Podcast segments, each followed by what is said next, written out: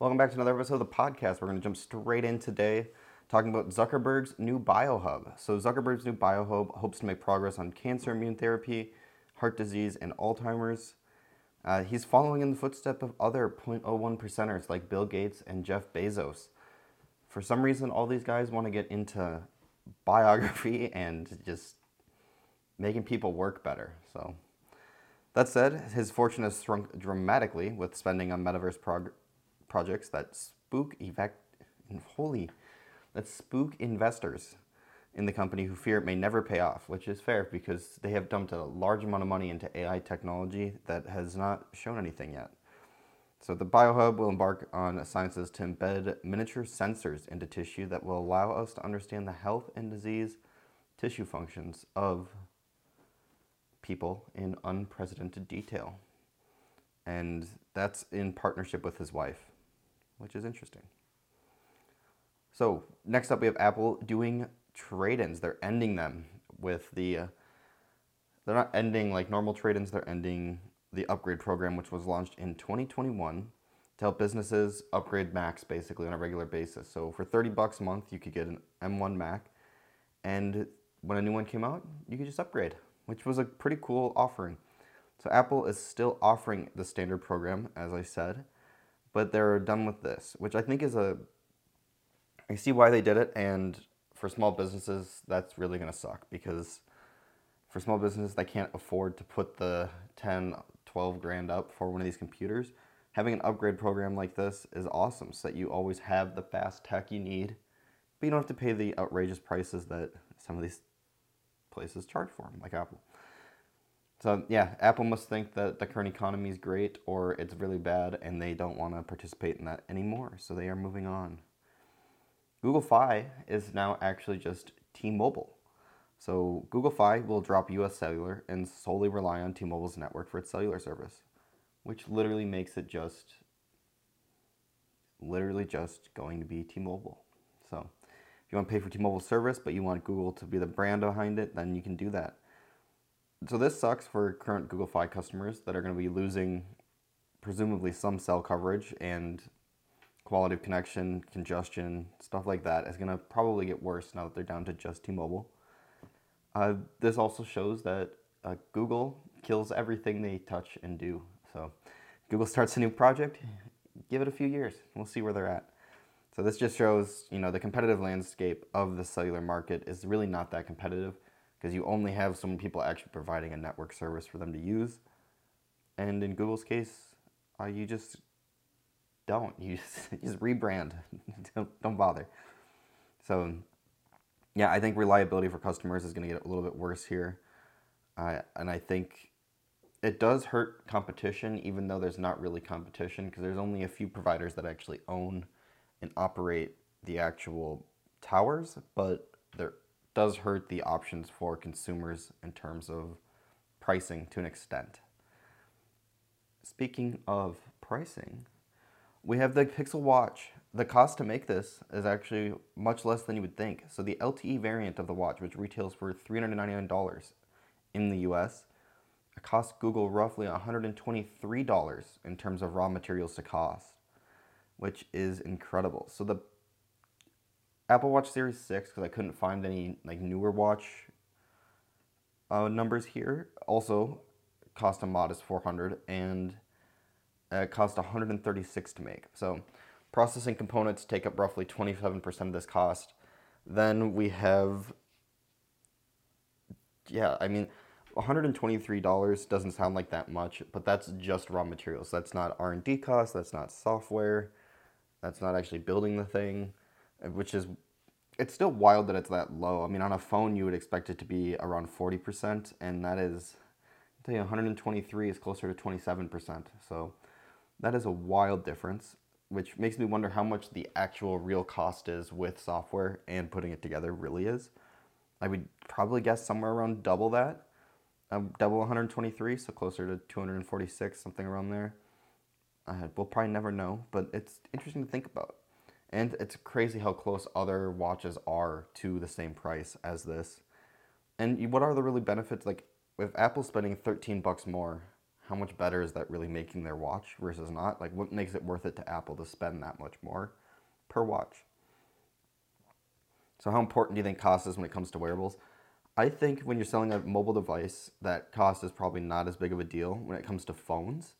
But I think for accessories like a watch, especially smartwatches, the lower the better. If you can give good performance at a lower cost, I think that's going to attract more people to come to it. And even including watches, possibly with phones, could be a great way to bump the price up if of a phone and give someone a watch. I think that's something that we might see in the future here, but not at the moment. So for now, it's not going to change. So next up we have, and this is something I didn't even know was technically announced like a year ago, but Tesla's new wireless home charging station could potentially be a game changer for the electric vehicle industry, as it eliminates the physical connector for the car. So wireless charging for cars. Now, I don't think any current Teslas, I'm pretty positive that no current Teslas have a wireless charger built in, which means either there's a way to retrofit them fairly easily or that's something we're going to see in the future. So this what they showed at the investor meeting was actually a slide of the Tesla diner that's going to be coming soon, which is a project underway in California already. And I actually hadn't seen this from a year ago, but they actually had released renders and they're actually building it. And it looks it looks like something out of the 80s but futuristic if that makes sense. So what they have here is an actual diner you can go eat at while you're charging and an outdoor like movie screen, multiple actually, and a top terrace to eat on.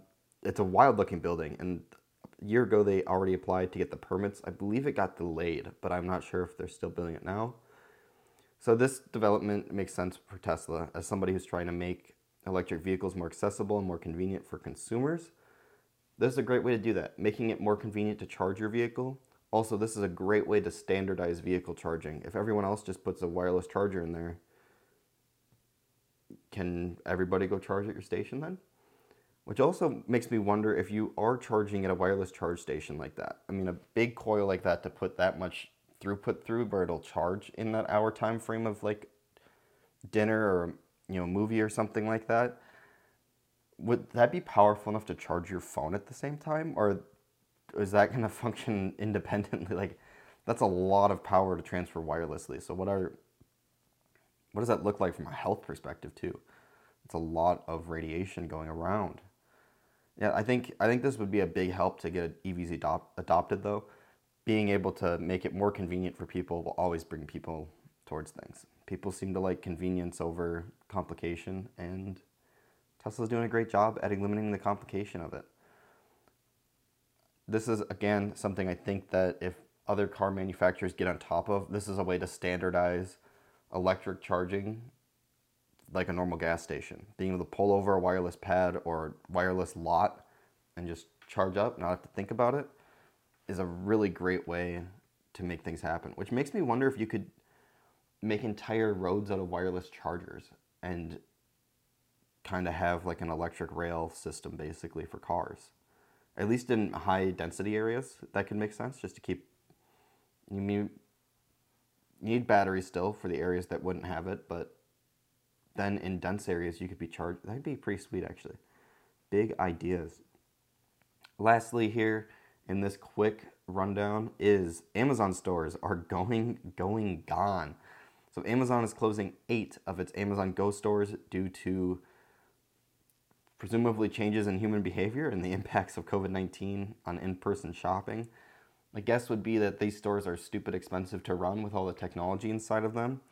Uh, if you don't know what an Amazon Go store is, it's their cashless or cashierless shopping experience and cashless technically, where you basically scan your phone on your way in, take what you want, walk out, and it'll just charge you, and you don't have to think about it. So I think what's happening here is it turns out at the small scale that these Amazon Go stores are, which are relatively smaller uh, venues, it's just not as practical as maybe doing it in a big store where, yeah, you need a lot more sensors, but you have a lot more people coming and probably spending more.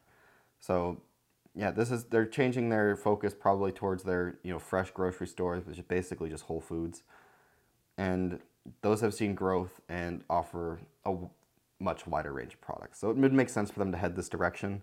Uh, they still are operating around 20 of these Amazon Go stores. We'll see if that changes. Unknown if it will or if it won't. But for now, it might be. Yeah, these, these permits changes are temporary. I think these are going to be permanent changes with the Amazon Go stores themselves. I think they'll start rolling this tech out as computers have gotten more powerful since they released the store concept. I think they're going to start releasing this for bigger stores and moving in that direction.